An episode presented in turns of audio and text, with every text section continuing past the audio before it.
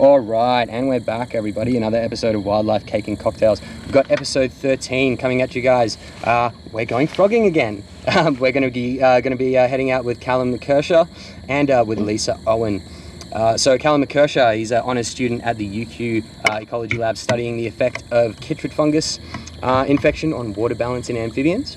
And uh, we've also got Lisa Owen here with us. Uh, she's been on the show before. You know her as a UQ Wildlife Science Master's grad and from Scales Wildlife Services. Now, obviously, last time when we went out frogging, we didn't find a whole lot. We were expecting there to be a thunderstorm, um, and it didn't happen. But we went anyway. Um, this time, um, there's a bit of a weather situation. At, uh, at uh, lunchtime, the uh, Bureau of Meteorolo- Meteorology uh, issued a severe uh, weather warning for a slow moving thunderstorm detected on the weather radar near Brisbane. Um, so there's even been flash flooding in certain areas, up to 62 mil recorded in an hour near Enoggera Dam. So I think uh, we should hopefully have really good conditions for frogs. Callum, how are you doing, man? What do you I'm reckon? great. How are you? I'm excellent, man. I'm very excited to be out here again. Hopefully, we're going to find a little bit I, more I can already hear some in the back. I know you can hear those So right good. now, hey? I think we're going to have a little luck tonight. Yeah. And Lisa, how's things? You came here straight from work, hey? I did, yes. Wonderful. Thank you so day. much for coming out. Um, and uh, have you been out frogging a lot? Obviously, you go out. Not herping, recently, but yeah. Yeah, yes, right. I have, yeah. Okay, cool. And here around Karawatha? Mm-hmm. Yep. In this Nice. area, and there's quite a few out there. Nice. Um, obviously, I, I haven't actually spent too much time here. This is uh, this is all fairly new for me. Now, um, so look, after all the main storms have died down, we're back here at the lovely Karawatha Forest. Um, it's about a thousand hectares of dry sclerophyll and eucalyptus, uh, eucalyptus and open woodland with native heaths, creeklines, billabongs, and marshes. Um, so obviously the conditions are a bit better than our last outing. So with around 320 plant species and over 200 animal species, including plenty of frogs, uh, we're hoping for a very good night. Um, yeah, uh, I, I, it's one of the largest uh, patches of remnant bushland in Brisbane and some of the last remaining wet heathland and melaleuca uh, wetlands in the Brisbane area. Um, and of course, before we get going, we'd like to acknowledge the Yuggera people, the traditional custodians of much of Brisbane, whose tribal lands include the Karawatha Forest. Now, guys, we're here with some. Um, I've got a little bit of coffee. Obviously, we're out in the field, so we can't do the uh, cocktail thing, but we do have some some cake. We've, we've all got a nice slice here while we're setting up on the front of the car, getting ready to go. Amazing cake. Mhm. It's fantastic. And um, what more could you want for um, for a night of frogging? And we're actually um, going to be going out using Frog ID, uh, which is a new uh, citizen science project frog app that we're going to start talking about a little bit more. Um, now, obviously, you know, locations like this, there's a lot of creek lines. The weather's fairly warm today, and we've had all this rain, so pretty much perfect conditions for frogs, right, Callum? Yep, it's going to be fantastic. I got a mouthful of cake. I'm sorry. No, just work through it. Just power through. it's all good. so, you know, obviously, location, weather, and time. Tree frogs are best after these uh, uh, big rainstorms, which is what we were hoping for, uh, hoping for last time. A pretty warm evening, but again, you know, standard safety gear: shoes, torches, have your communication ready, first aid, and hygiene. So avoid handling or moving frogs from waterholes. We're also bringing a little tub to wash our feet in and a little bit of uh, diluted bleach um, if we do happen to be entering a waterhole, which is mostly going to be Callum's business. We're just going to be carrying the tubs for him. Um, so obviously we do this to avoid some of the infectious diseases we talked about last time. Um, chytridiomycosis being the main one, uh, Batrachochytrium dendrobatidis, the um, amphibian chytrid fungus uh, implicated in mass die-offs uh, and uh, at least four extinctions in Australian frog species since the 1990s, including the Mount uh, Glorious Day frog here in Brisbane, and also in Panamanian amphibian declines and uh, such as the golden frog, uh, Atelopus, Atelop, Atelopus zeteki, uh, last seen in the wild in 2006 uh, and recorded on Life in Cold Blood. Um, is that about right? That's about right. Yeah, Alright, yeah wonderful. that's good. Good stuff. Um, and uh, you know, what, what what are you what are you keen to find out here? I know you have a nice spot out here for tusk frog somewhere as well. Uh, it's somewhere, well, not out here. Not out Uh, here, in um, the. Slacks Creek area. In I found a couple area. of them. well, it's Um, going to be a bit of a secret spot. We're not going to exactly tell everybody where to find all the threatened species in the Brisbane area, but uh, there is some you know there is some lovely area out here to explore. Um, all right, guys, we're going to finish up, have a little bit of cake and coffee, and uh, then we're going to get on the road. We're going to turn the recorder and the mic back on once we're on the road, and uh, we'll get back to you soon. Cheers, guys. Bye.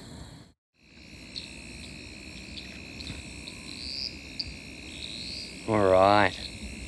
I'm not sure how much you guys can hear that, but there are some wonderful frog calls that we're already hearing.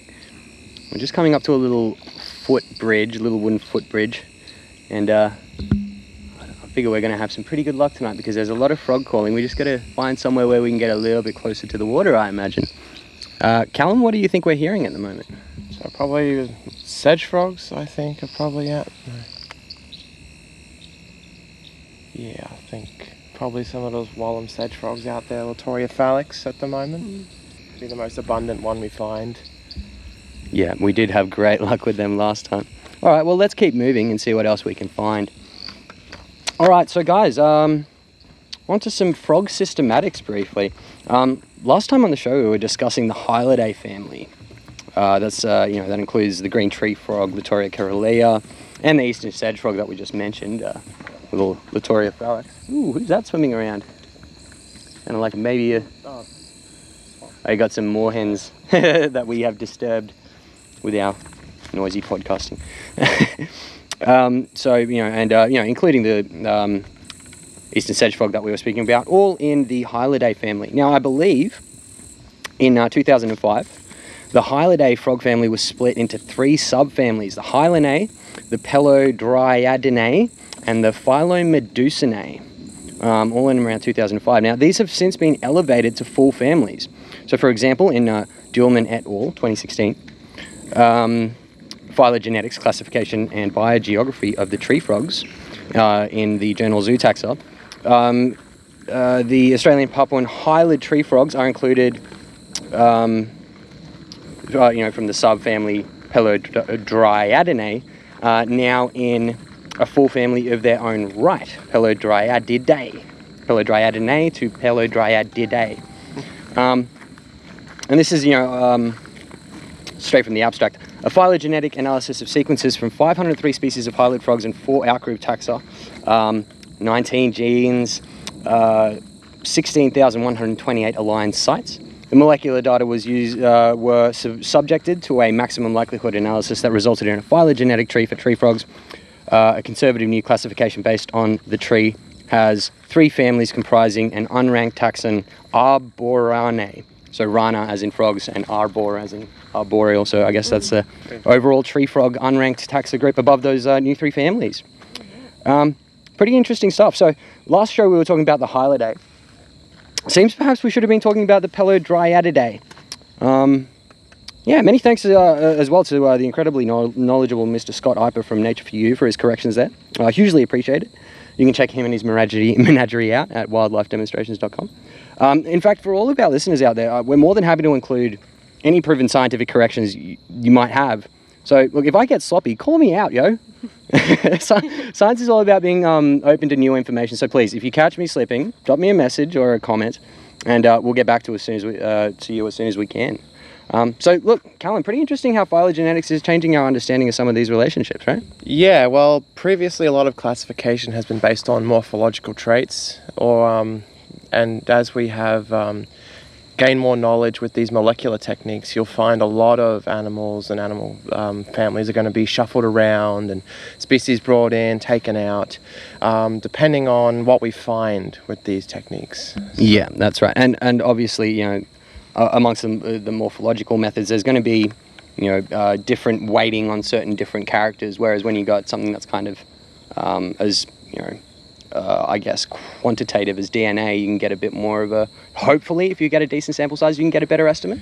Yeah, um, I also I guess it depends on what you're using to classify these animals. Like if um, you're using say mitochondrial DNA, because that's quite conserved, you'll get different pictures unless you compared to say DNA that changes quickly. You'll see much more divergence, and you might tend to classify things as separately when depending on this mitochondrial DNA. You might they should be in the same family. It depends what kind of genes and metrics we use to define how these families should be made.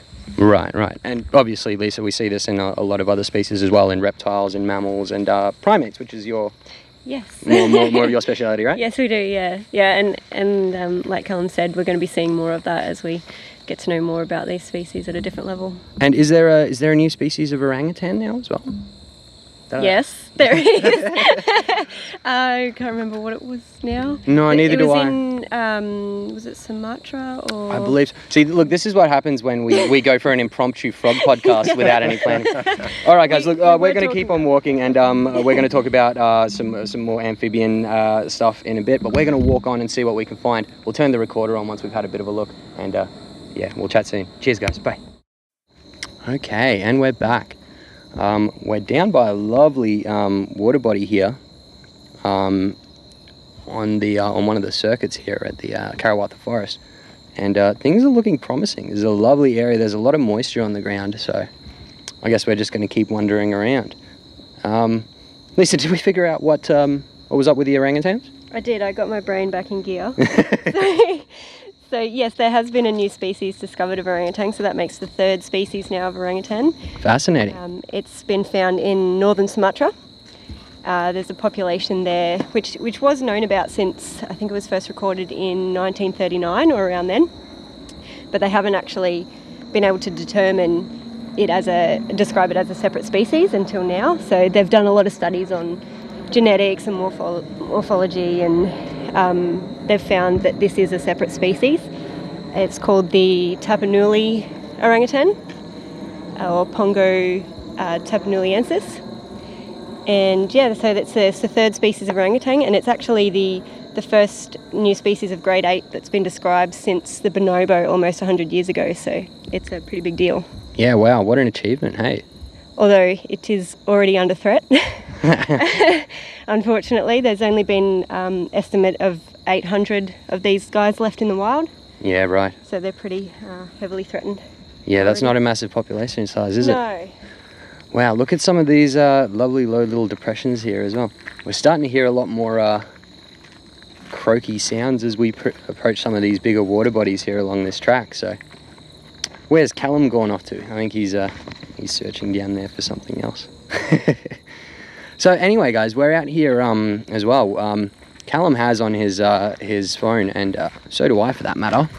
Um, the Frog ID app. We can't you know, I'm very excited about having to play around with this first of all, but you know, we really couldn't be um, happier to be out here having a having a look at this new new uh, new little devi- uh, new little app.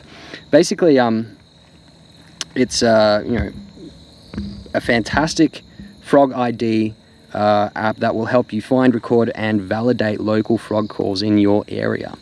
So uh, this is straight from, uh, you can go check them out at www.frogid.net.au. Um, so why frogs count?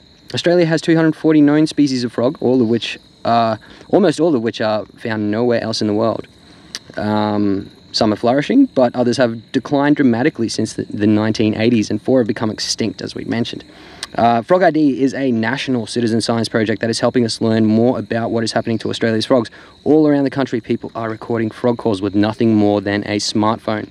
With the data obtained through Frog ID, we are able to track the cane toad and identify where frogs are thriving and where they aren't. And by matching calls to weather and habitat, we are learning a lot more about how different frog species are responding to a changing environment. This information could be crucial in saving Australia's frogs. So very fascinating stuff. You can, um, if you're out in the field, obviously, like kind of like we are, um, and like Callum has done, you can download the Frog ID app, create an app, uh, create an account, and it's pretty much that simple. You can go out, find and record, and help validate your local frog fauna's calls. And all you really need is a smartphone. Um, you're going to be hearing uh, croaks, whistles, bleats, and barks, and uh, you know every frog has a, the, this unique calling pattern. And by recording a frog with the new app, Frog ID, you can discover which frogs are in your backyard and around you in you know wherever you are really, and help us count, help uh, you know help the Australian Museum uh, count frogs all around the world. Uh, at, at even at home, you can become an audio DNA expert. By joining the online community, you can learn how to listen and validate frog calls submitted to the Frog ID app from all over the country. Um, so this is helping this valuable citizen science program from home. Um, so everybody can do their part to help frog conservation, which is absolutely awesome. And uh, we've actually been having a bit of a play around with this app, haven't we, uh, Callum? Certainly have. Sorry, I've been. I can hear a whirring tree frog. Oh, really? We can hear a couple of them calling around. I'm trying to find them. And uh, and you have a look. But and we can obviously, you know, using Frog ID, um, we the app, certainly can. we can play the call back. Yep. So all you have to do is record through the app for 20 seconds. The uh, whatever's happening around you. It's a minimum of 20 seconds. And look, I'm, I'm, I'm watching Callum right now. He's got the app out and he's uh, started recording, so I'm going to be silent.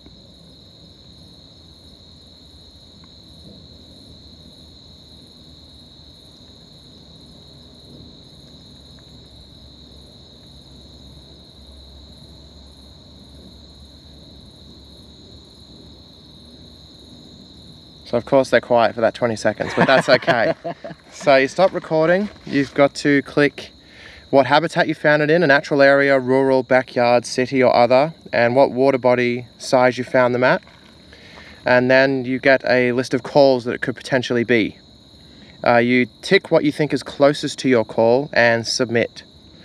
And hopefully someone at the whoever they employ will verify that call as soon as they can and you get to see what's around at your house or wherever you like to go around. Well, it's it's absolutely awesome. You know, um, it's it's free to get involved in you know a groundbreaking nationwide citizen science program to help Australia's native frogs, um, and you know literally you can do it on your phone out in the field or on your laptop at home, helping analyze those calls that are going to be submitted. Some of which are going to be submitted by us tonight. So you know we're, very excited to be out here using this app.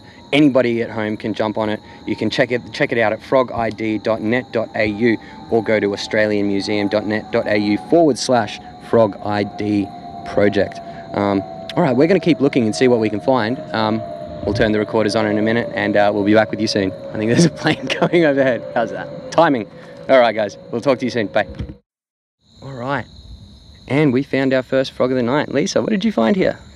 A little teensy eastern sedge frog. Yeah, so that's definitely Litoria fallax, and he's probably maybe I don't Smaller know. than my fingernail. Yeah, smaller than your fingernail. Um, so I'd put him at maybe know, five millimeters. he's Yeah, he's definitely a little guy, and uh, you know this is a. Ooh, there we go. Some interesting frog sounds up above us.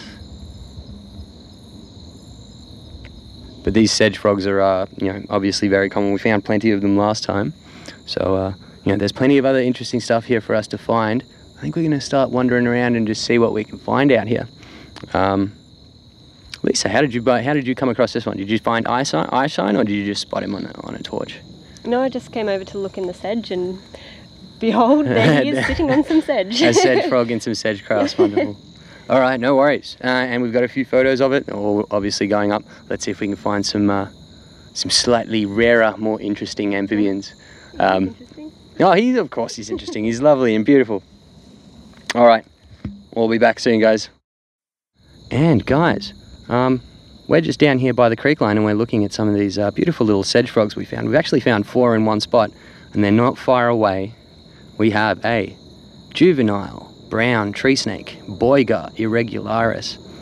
Um, at a small size like this, they're massive frog eaters, and uh, being nocturnal, you know, they really don't need a very high temperature. He's very happy just sitting here in an ambush position, and we're getting some fantastic photos and uh, really not disturbing him at all. He hasn't moved, he's still in his ambush spot, just hoping for one of these little Litoria fallax uh, eastern sedge frogs to uh, come come by. There's actually one less than 40 centimeters away. How cool is this, Lisa? You got a little baby brown tree snake right there in front of you. I'm so happy right now. When's the last time you've seen uh, some uh, cool reptiles? It's probably been a few weeks, so having withdrawals. And Callum, you're not much of a, you know, you're not typically uh, much of a snaker, but uh, obviously, you know, these little uh, brown tree snakes, they're not massively venomous and they are absolutely stunning at Oh, this he's size. a little cutie. He he's is. awesome. I don't find a lot of them, or I just don't notice them, and I'm really like it. He's he's lovely, and he's been very accommodating with all the pictures. So he's a good little snake. Yeah, they're they're a beautiful little snake, fantastic arboreal uh, climber, and uh, they've got these amazing elliptical cat's eyes, which are you know vertical basically rather than uh, circular, which uh, is why they get given the name night tiger um, by some people. But obviously, you know, the night tiger, very very adept at being out at night and hunting frogs, birds, small mammals, lizards, geckos, all that kind of stuff. What a phenomenal little snake! This is super cool. Guys, we found a brown tree snake while we were looking for frogs. I'm very excited. You know, what you're gonna find. and look, you know, there's within about a meter, there's uh, you know, one, two, three, four frogs as well, which is very, very cool. Yeah, we'll have a bit of a look at them in a minute. Oh man, very exciting. All right, we're obviously going to get a few photos here, Which place best? And uh, we'll um, we'll uh, start recording again once we um, hopefully find some more of these frogs or some more snakes. Either way, I'm very happy. Haha. Talk soon. Bye. All right, what have we found here, Lisa? A beautiful tawny. 20 frogmouth. Wonderful nocturnal predatory bird. Um, so obviously, you know, we've seen a few frogs and uh, some lizards already. Um, and uh, these nocturnal predators are going to be out here in force uh, amongst the other owls and uh, nightjars and things like that. But tawny frogmouth's not an owl, correct? Correct. Yeah, wonderful bird. Look at the big orange eyes on him. He's just checking us out so much right now. Isn't he gorgeous? Yeah, absolutely. So obviously a lot of nocturnal predators out here. What are the main stuff that's going to be feeding on frogs um, aside from uh, you know snakes? Well, I again, birds would have a decent go on them, and I reckon any small mammals that can get their hands on um, frogs. Uh, frogs are, to be honest, everything's breakfast. Um, they they're very. Oh, there he goes. He's taking flight. Um, the reason they're so good at camouflaging and they're so hard to spot is because they're so highly predated upon. right. And so obviously they get copying it from all sides, so they're trying to make themselves as invisible as possible, which is why it's so hard right now because they're not calling and making themselves obvious in their habitat for us to find them. Yeah, right. Well, look, we've obviously tried one spot down the other side where we're heading down to check out a couple of other water holes and uh, see what we can find. But uh, yeah, not not as great conditions as we hoped for. The night is still young. the night is still young. We've still got plenty more spots to check out. Look, let's get on the road, um, and uh, we'll turn the recorder on once we find some more stuff. Uh, cheers, guys. We'll talk to you soon. Okay. We're hearing what we think is one of the uh, gungans, the uh, toadlets, Uperoleia. But uh, the grass is very thick. That being said, we have our Frog ID app. Callum is busting it out right now, and we're going to give it a shot. Um, so we're to wait for 20 seconds. You guys will hear a little bit, and then we're to see how we go with this app. All right, and go.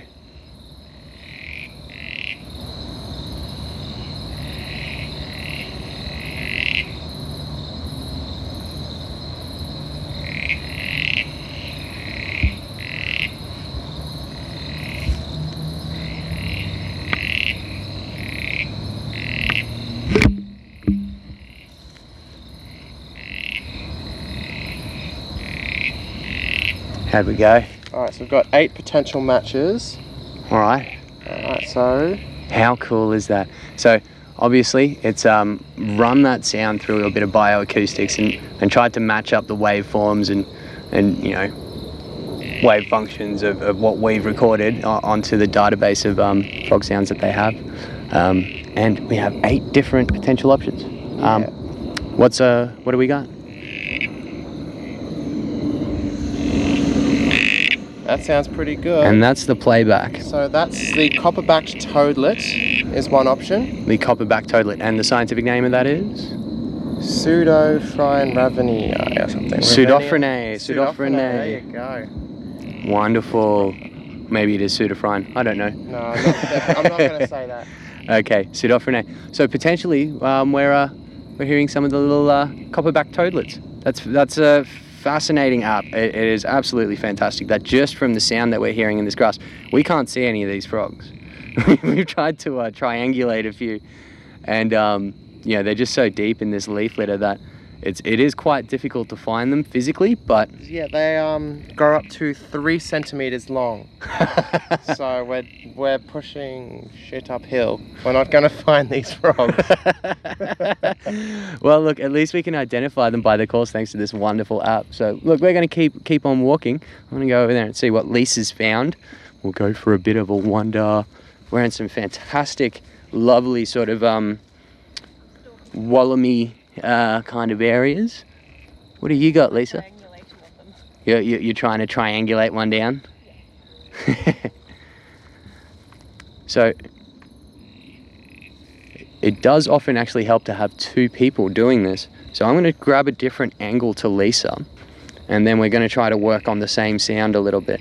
Is it that um, noise that you're hearing out there to the right, Lisa? Ah, okay. Well, I guess we're, just to have to keep on looking and trying. Um, fascinating. I love that frog app. It's, uh, it's, um, oh, that's so cool. All right, guys. We'll uh, get back to you shortly once we've uh, found some more cool stuff. And uh, yeah, talk to you soon. Bye.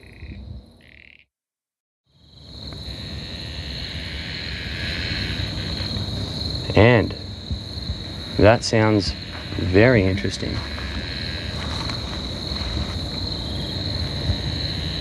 We've got Frog ID out. we've, we've got an interesting call that's coming off the side of the path here. And uh, we're just trying to figure out what it is using the, uh, using the app here before we go stomping around in there too much.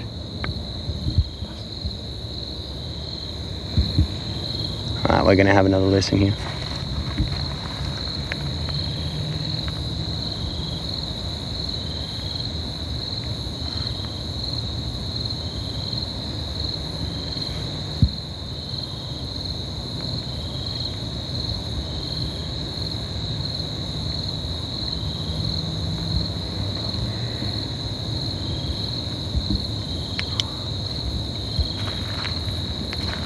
Course, they stopped calling. Yeah.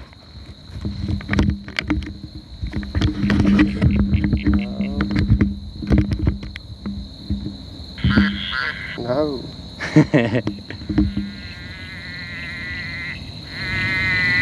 Not quite right. no. Getting close.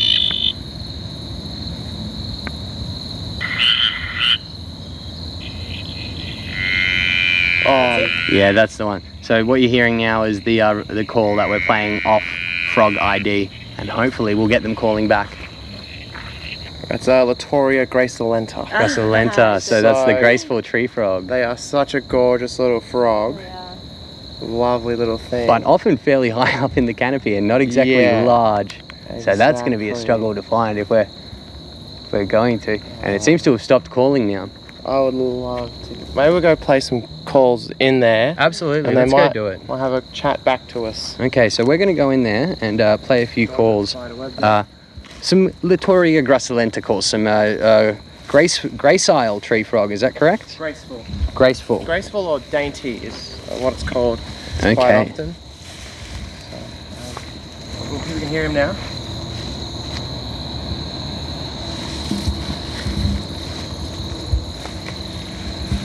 So they get to 4.5 centimeters long and are lime green or olive green with bright yellow sides and feet, and often a um, yellow stripe from nostril to the past the eye.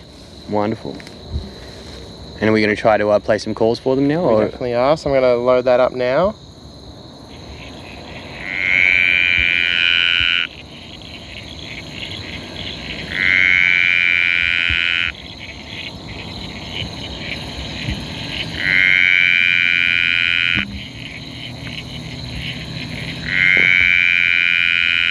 Is that him calling in the distance?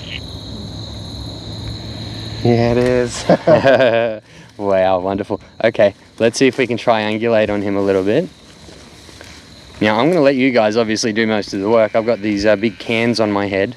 I'm walking around with the microphone in the wet grass, so. okay, so we're approaching lovely Sedge Frog Dam.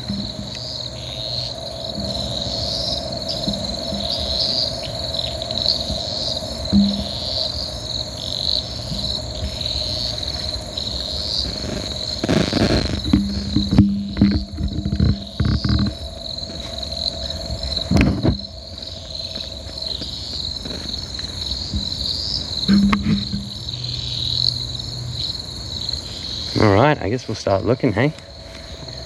So that in the background is the, the cane toad call, hey? Ah, I think, yep. I'm fairly certain it is.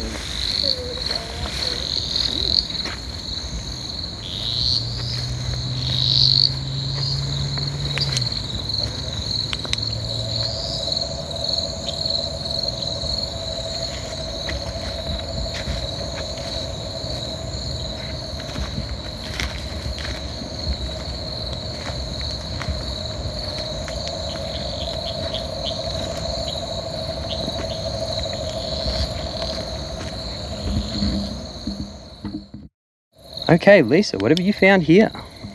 I found a little dentata, which looks very much like a sedge frog, but upon um, further inspection, we've seen that it's got orange eyes and yeah, some different markings to a sedge. So. Yeah, it's got some of that lovely sort of um, blotchy, creamy coloration on it, Yeah. and that orange uh, top half of the eye. Yep.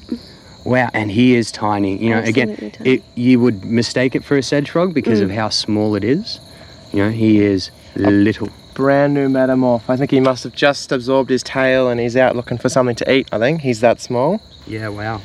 And um, you know, I, I, I guess we're hoping that we're going to find some other species around here, and it just shows how much attention you have to pay to these tiny, tiny little frogs and the differences because it sure does look like He'd sit on a five cent piece easily. yeah, Yeah. and Easily. and if you didn't have a close look, it would be very easy to mistake that for just one of the uh, brown brownish morphs of Litoria fallax. But he's got that beautiful orange eye, and Did uh, see that? yeah, that weird little rocking movement, and uh, yeah, those beautiful creamy patches on him as well. Oh, I know, I see. Yeah. Wow, look at that. So that's uh, Keferstein's tree frog, or the bleating tree frog. Very Litoria dentata. Litoria dentata, fantastic find. And obviously, we're hoping to find a few more of these. Hey, look at this. This is mating, uh, oh yeah. mating insects going on right here. Or, or is that males fighting over a female? Could be. All kinds of stuff going on. There's mating she's insects. Just, she's just pushed him to his death, by the way. And uh, look, we can still hear that in the background.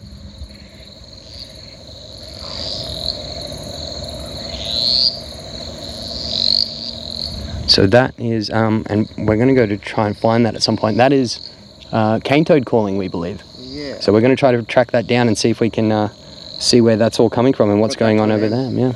Yeah. all right, guys, we're going to see what else we can find in the area. Wow, great find, Lisa. Awesome. Keferstein's tree frog. all right, Litoria dentata. Let's see what else we got. Cheers, guys. Woo!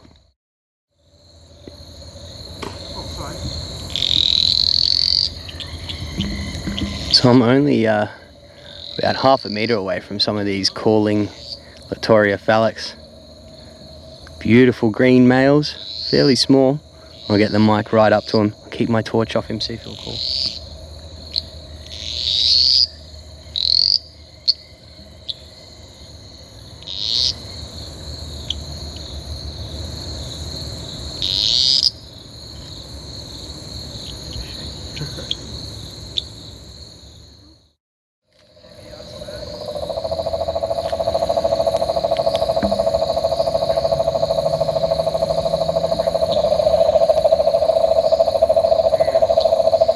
Loud, hey.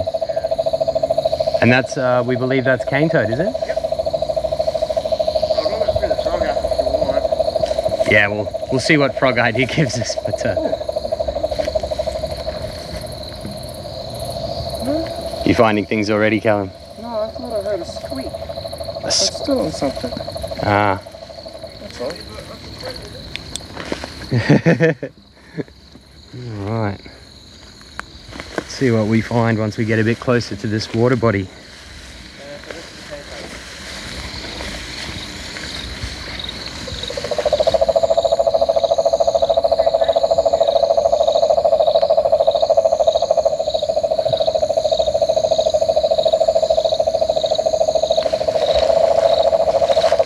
Wow.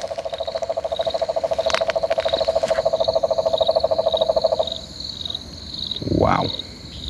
And I've never associated that at all with them. That's just an odd one.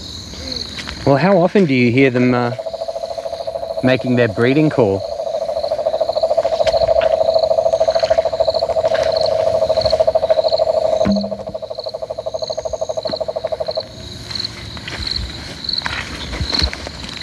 All right, we're uh, just uh, slowly combing our way around another one of these water bodies. Man, there is some uh, cane toad calling action going.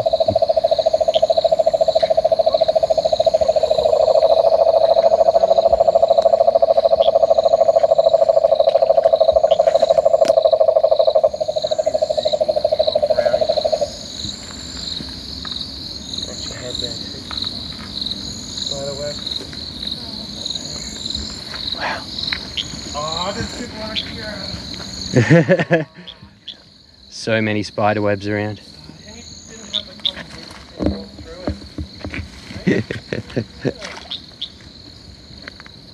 Who was that that just jumped into the water?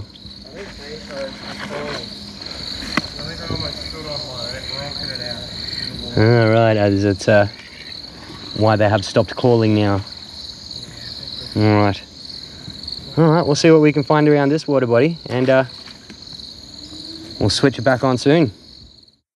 Okay, so look, uh, I, I guess conditions still not uh, not exactly what we would want. We probably need to get here a even after a little bit sooner after rain than we than we than we have. Is that right, Callum? I believe so. I think we've missed our little window, or we're just not looking in the most in the best spots for diversity.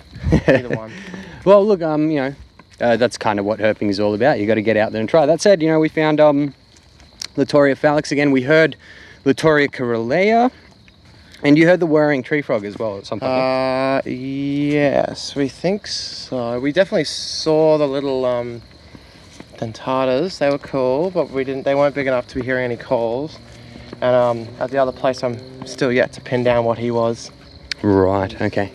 Well, look, interesting stuff. Anyway, and um, we're uh, we're we're slowly heading back to uh, to go check out your tusked frog spot at some point. Hey. Yep, for sure. Hopefully, we'll they'll prove to be old faithful and come out for me tonight. But we'll see. No worries. All right. Well, uh, we'll have our fingers crossed, and we'll just walk up along this drainage as we go. Lisa, you uh, you're gonna have to head off a bit before us. You got a big day ahead, hey? I do, unfortunately. Sorry, I'd like to stay frogging with you all night, but I will fall asleep tomorrow if I do.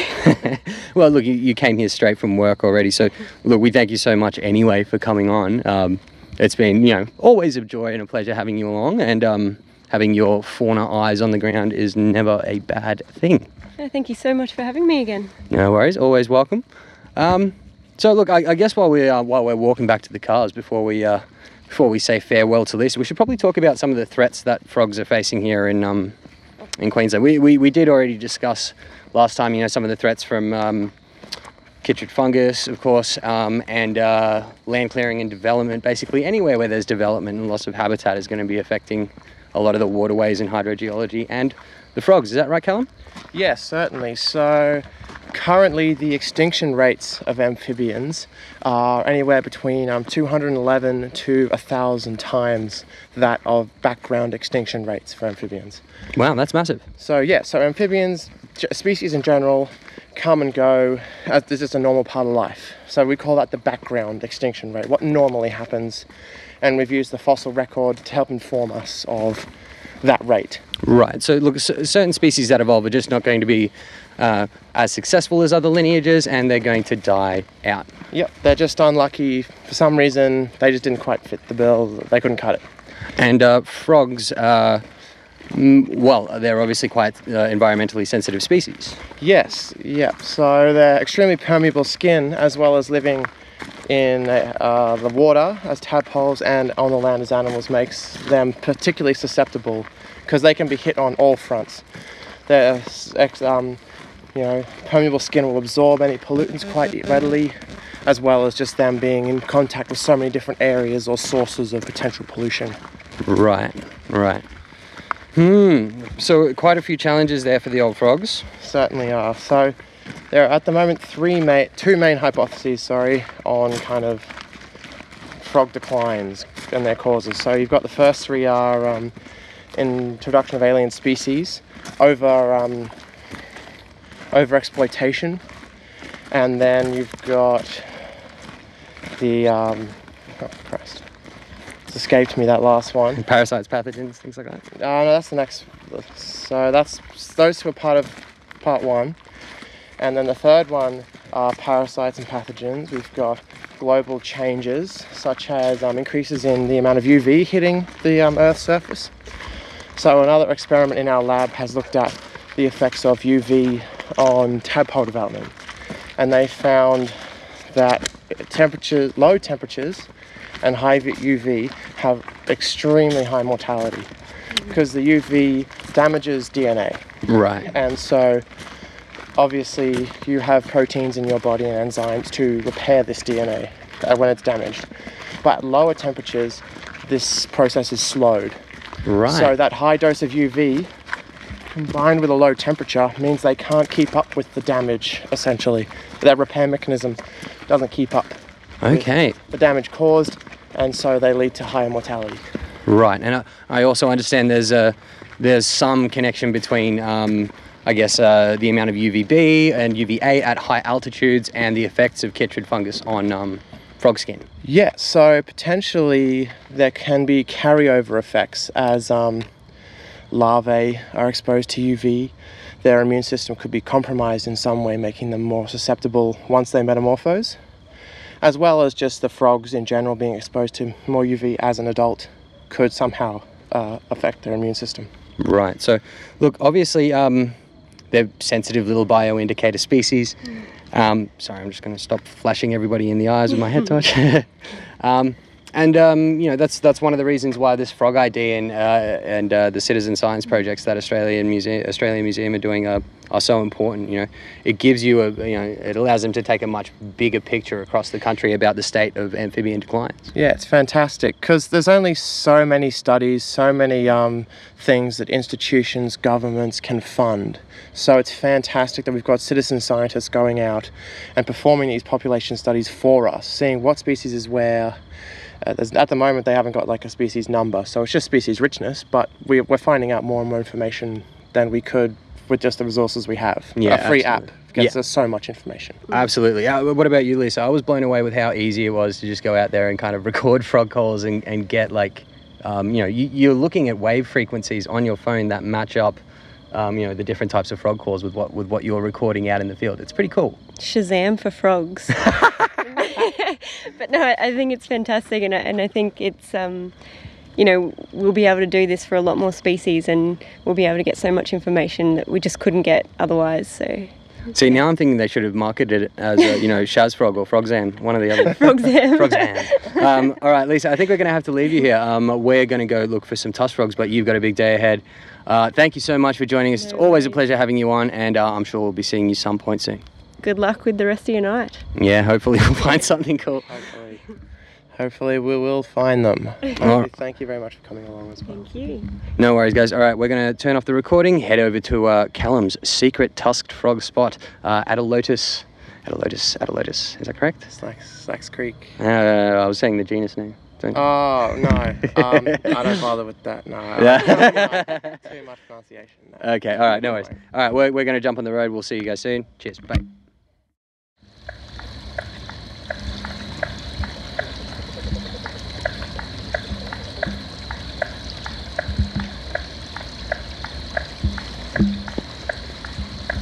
So it's like almost a tick-tock sound with the two of them going, but those pock. Yep. Those are uh, Limnodynastes peronii, Certainly, striped marsh frog. striped marsh.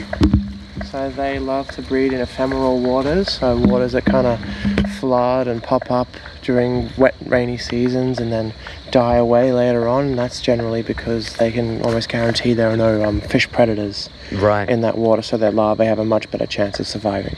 Okay, fascinating. So rather than uh, permanent water bodies where you've got, um, you know, big Australian bass and things like that. Yeah, well, it's a high risk, high reward because your um, your ephemeral water body could, you know, dry up before your tatties are ready to develop, basically. right. So there is a trade-off with Okay. that. So we're going to see if we can find these little uh, spotteds.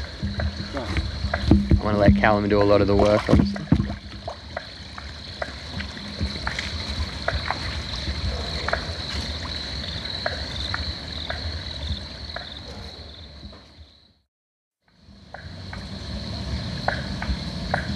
Wow.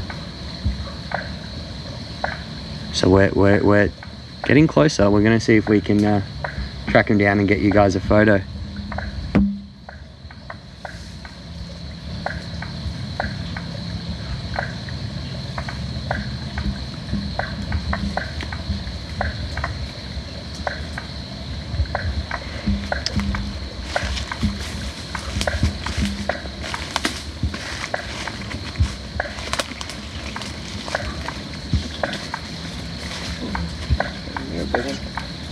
go ahead there, Callum.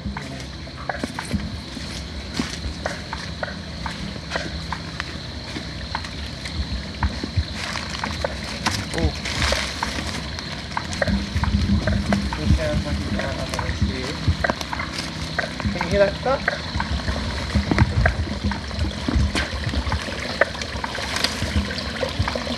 Well, there he is. Look, look. Hold on, just let me get a photo of that. Oh, look at that. Yeah, exactly right. That is wonderful. We should get them here and show them. Yeah, we'll definitely get a nice photo of that. There you go. We'll get the camera in there as well. And if you come around this way, you can actually see some spawn. Oh wow! So there's some. Uh, uh, uh, I, am guessing that um, same species as well, right? Yeah, Wow! Look at him there. dare say. That is fantastic. There's a Okay. buddy sticking in the way too. But he will deflate if I move it. That's the problem. That's all right. Just pick your angle slow. We're getting some fantastic sounds here from him. So that's obviously a male yes. and calling for a female. Yep. So I think he might have already had a, a female, because uh, there's some spawn behind him. Oh wow! And then um, he's decided he wants to go again. Good on him.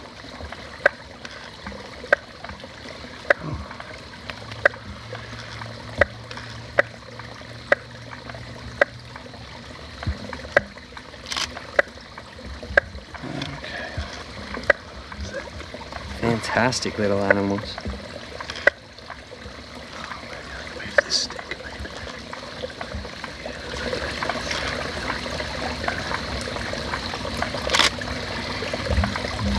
Lovely. All right. Well, there's our striped marsh frog. So that's one. We are still after the uh, tusked frog in the area. So uh, we're going to try and get a little bit of footage and a few more photos of this guy. But hey, there we go. That's our third frog species for the night that we've uh, seen. Yeah, yeah. a few more that we've heard and uh, potentially uh, potentially identified using the wonderful Frog ID app. Wonderful stuff. Okay. All right. We're going to see what else we can find, and uh, we'll be back with you shortly. Photo of you, buddy. so, camera okay? yeah.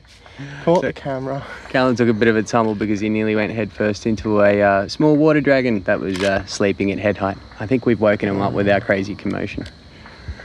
Sorry, little buddy. Uh, so this is uh, Intellagama now, Intellagama Telegama Um, yeah, eastern water dragon, fantastic little agamid lizard. And uh, you know, obviously when you're here around uh, the the waterways looking for frogs, you're going to find some other things that like waterways. And these dragon lizards, will just you know they'll perch up in one of these trees, fall asleep, and uh, sleep up in a tree, or, or even sometimes in the water if it's warm enough. But uh, they, you know, you'll often find them just asleep in branches overhanging water. Very cool little animals. Now, um, Callum, I'll let you head up first. Now, Yeah, actually, I want. Callum has uh, been lucky enough, by the way, using the uh, Frog ID app and the calls that come with it to um, produce a return call from Adelotus brevis, the uh, tusked frog. Um, now, it doesn't mean we're going to find it. Just like the uh, the Pseudophryne and the um, Uperoleia, they're pretty pretty small and they can burrow down into the soil pretty well. So it's going to be a bit of a challenge, but we're going to see um, how close we can get, and then we'll see if we can produce this contact call for you again.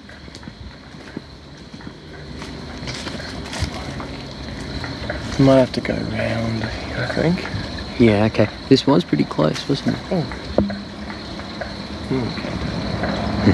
Yeah, I'll try a little call here for him. Okay, so we're going to produce one using the Frog ID app, and we're going to see if we get one in return. So the first call you'll hear will be the app, and then hopefully we'll get a return one fairly quickly. I'm getting a bit of interference from the phone. Alright, I'm standing back a bit now.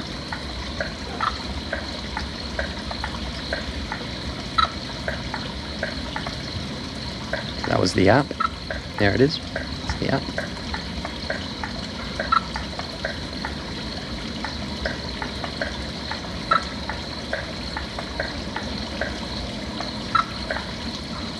Oh, and we got a return. Did you hear that second one? Let's do that again. Let's see if we can get that one more time and triangulate it a little bit more wet. Okay, we'll get the app going. That was beautiful. I hope they can pick it up home. Hopefully on the recording. There we go. So that's the app.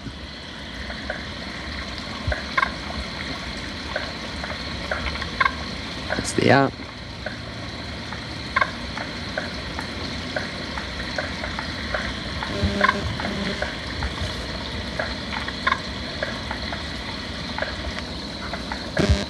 Oh, we're getting a bit of interference from the app now, so. But anyway, we got one at least. Wow. We've got one. We'll try one more spot. See if we can get in more uh, in a more accessible spot, just down the down the little river drainage bit here, and then hopefully that'll be it. We'll get one. Yeah, we'll see how we go. That may have to uh, almost be it for the night as well, because it's, it's nearly uh, nearly midnight, I believe. Yeah, mammoth night. Yeah, and again, you know, not not the most ideal conditions. They, the the, uh, the weather keeps looking perfect, and then uh, switching up on us at the last minute. But that's okay. That's the joys of herping. You know, they, we're out here in the uh, in the great outdoors at night time, enjoying the fresh nighttime air, and uh, finding some very cool animals while we're at it. I mean, what have we? We've, we found a brown tree snake. We found uh, multiple species of native frog. We found Litoria fallax. We found uh. Gracilenta. We found striped marsh frog Striped marsh with frogs. spawn behind him. Yep, and we um and we found those uh, the uh, bleating tree frog. Yeah, and then the we found dentata. frogs as well to top it all off, which is a, uh, I think it's a threatened species under Queensland legislation. Yeah, so that's and, a and very on the and on the IUCN red list Yep, as well, I so believe. it's a very good find to have here in southeast Queensland. And uh, it's uh, it's quite incredible in uh, in this little secret spot of yours. Oh, it's there uh, little possum. oh, there we go. There's a possum in the tree. Look at him go. Hey, buddy. And look, well, it is quite incredible how much um how much frog diversity there is here because it's not like we're um in the middle of uh, middle of the forest right now. We're, we're kind of uh, on the edges of a semi-urban area. Yeah, yeah. Um, so obviously there's something about this spot that still makes it useful for frogs. Right. We haven't got a huge diversity. Like I think we've only found three frog species here in the past. So striped marsh frogs, rocket frogs, and the um, all-important um, tusked frog. Which is amazing. That, It that, is that, that they're just here, right here, right here, so close to um, the, uh, what is basically the suburbs. We're finding Yeah. a, an IUCN threatened species. Yep. And then the ever-present cane toads. We can't get rid of them. Yep. Um, but still, these um, urbanized parks that they can be, you know, strongholds for these frogs. Right. Which is So- why it's so important that we take care of them. Exactly, small patches of a very important habitat in an otherwise quite inhospitable area for these amphibians. Right. Gives them a little bit of respite and uh, gives their populations a little bit of a chance, even uh, even with all the pressure. Exactly. So these are fantastic little spots, and um, I encourage everyone just to go down to your local park or something like that. You find more than you think you will. Almost yeah. always. And and even if you don't really know how to look for frogs, you can go out, hear frog calls, record them on the Frog app ID, Frog app, uh, Frog ID app, and uh, you know it'll do tells half. you where to find them if they're burrowing frogs, tree frogs, gives you a basic description of where to possibly look, and then you can just start from there. Wonderful. And um, are we going to try this contact call again here? Or? Ah, and he is looking for places where he could hide, potentially. Like we can hear our striped marsh frog friend again, having a good old call. Pock, pock, pock. Yeah. So what we'll do, we'll open up the app again. I'll let you get a bit ahead of me there just because the interference from the uh, Bluetooth with my microphones.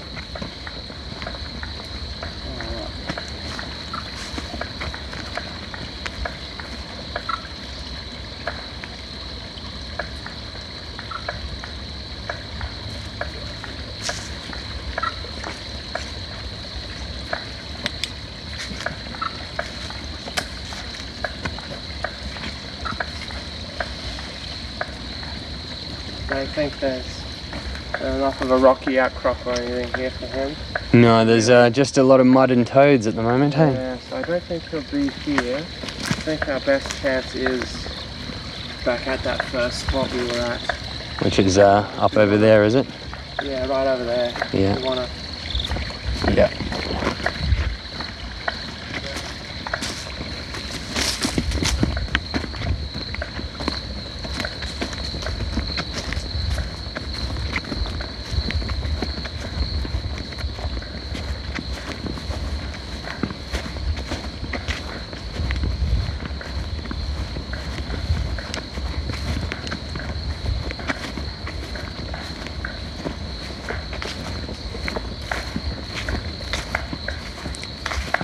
Wow, those striped.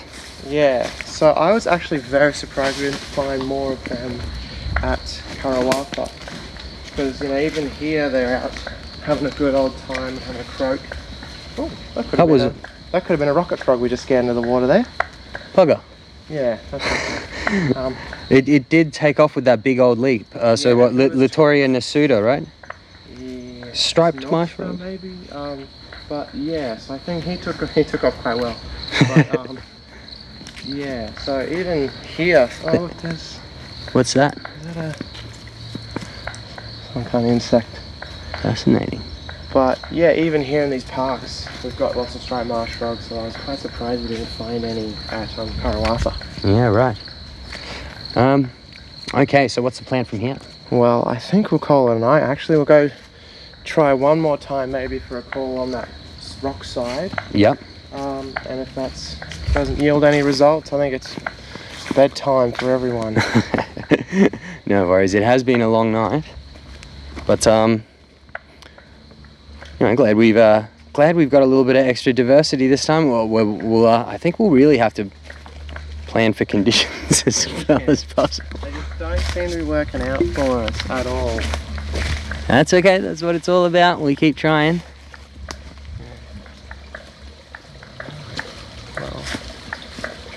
Try and cross here, you reckon? Yeah, sure. Risk it? Ooh, creek crossing.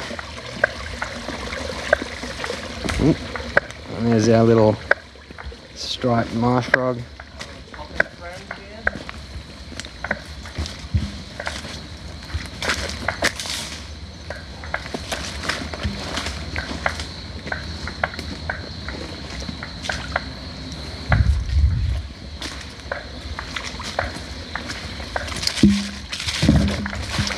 Okay, I'll tell you what.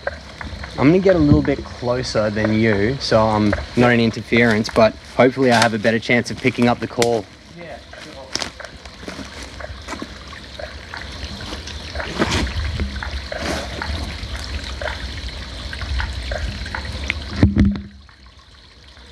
sure. Okay, whenever you're ready, dude.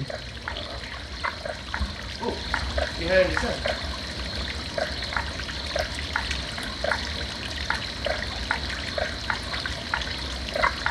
Was that it? Yep, that's it. That squeak. Yep, that's him.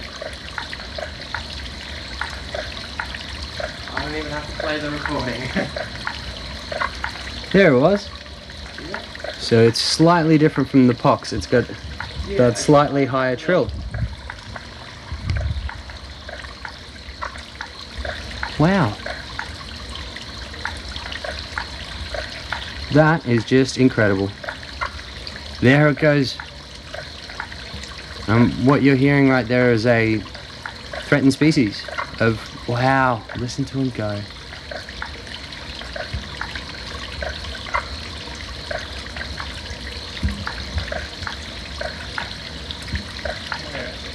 It'd be fantastic if we can get closer to him. but I think he's picked himself a very nice hiding spot. I think so. us. Wow. Well, look, we can hear him calling. It's absolutely fascinating to just sit here and listen to um, that. oh, that's fantastic. So, where do we uh, suspect that this noise is coming from? I think he'll be in that in the rocks there, potentially in the leaf litter, or maybe out under the bridge, or maybe some slow flowing water. Because potentially the reason he's calling is to get a mate. Right. So he's going to want somewhere close to water so that if he does have one come along, We'll be ready to breed he's ready to breed, he's ready to go.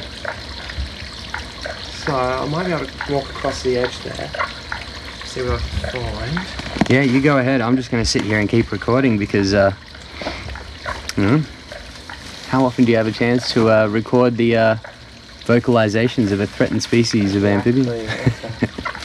Oh wow, that's just incredible. And yeah, with these uh, headphones on, I'm not getting any real directionality. No, But uh, so I'm gonna let you do all the work. The heavy lifting, as always, goes to the honors student. I wonder how deep that pool is.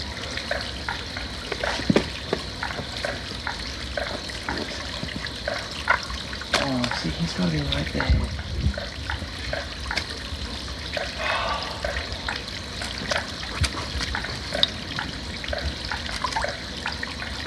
Do you think he's on that that rock ledge there? On that ledge. He just sounds like he's right there. Yeah, it does, doesn't it?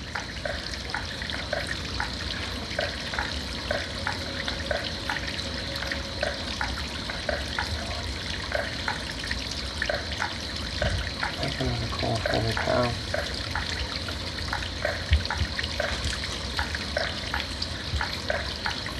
I think we might have spooked him now.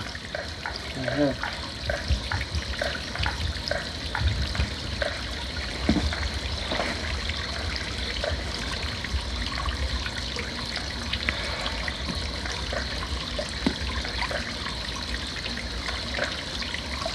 He was going so well too. Well, I was just happy to hear it, honestly. Um, even if we don't get to have a look, you know, just to know that they're they're here as uh, you know, as you said, in these uh, sort of uh, what you would think would be a bit more disturbed areas, they're still here in. Um, you know, it did. It didn't really actually take us that long to find them calling. It's uh, fascinating. Um, yeah, very cool. But he seems to have. let's see how the uh, let's see how Callum goes bringing up the frog call app, seeing if can, he can get himself a contact call nice and close.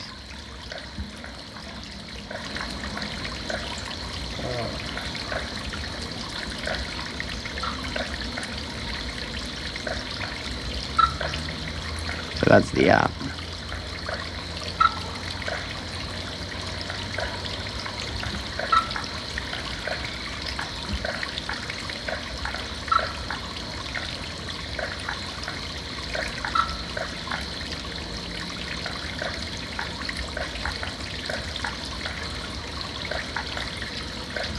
no, I think he's on a runner.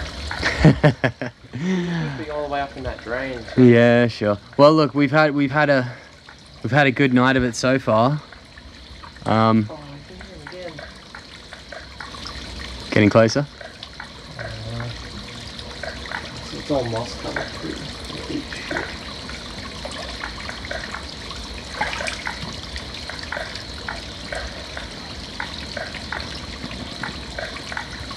All right, folks, we're gonna see what we can do here about uh, either finding this frog or finding somewhere dry to finish up the show. We'll uh, we'll be back with you shortly. Anyway, cheers, bye. All right, we're back at the car park. All right. Um, uh, I think that's about it. We're um, we're pretty buggered, but uh, hey, look, I was um, that was fascinating hearing those um, those tusk frogs. That was that was super cool, man. Thank you very much for that, Callum. No worries. And um, how, how often do you actually get out frogging out here, man? Um, it's probably the third time I've been out here. I don't get out very much. Obviously, yeah, doing the honors is Um, pretty hectic schedule. Um, but you, you're always amazed what you see. Even if you see that just one frog, it's better than nothing. It's always nice to come out and see something. Yeah, absolutely. And look, we we you know um, obviously had hoped for better conditions once again, but you know you you, you can't always get what you want. And uh, you know I, I I think you know I still had a great time listening to those uh, tusk frogs was fantastic. And um, dude, the Frog ID app. Um, that was awesome. It is. It's a fantastic tool. Again, we can, like academic institutions and governments can only do so much with the funding they have. And downloading this free app to, you know, go out and essentially do some of our job for us is fantastic. That's right. And look, it's a lot of fun. You're um, out here listening to all this amazing nature and um, recording these frog calls. It's uh, it's really pretty cool. So look, um, I recommend everybody jump on frogid.net.au. Get involved in this groundbreaking nationwide citizen science program to help Australia's native frogs for free on your phone or on your laptop at home, or go to Australian uh, australianmuseum.net.au forward slash frog ID for hyphen project. Um, and uh, that's pretty much it. Callum, thank you so much, man. It's been an absolute pleasure. Thank you, um, and uh, I hope we can do this again sometime soon. No worries. It's been a great night. Thank you very much. All right, cheers, mate. We'll uh, we'll um, hopefully be talking to you soon. Thanks, buddy. Bye.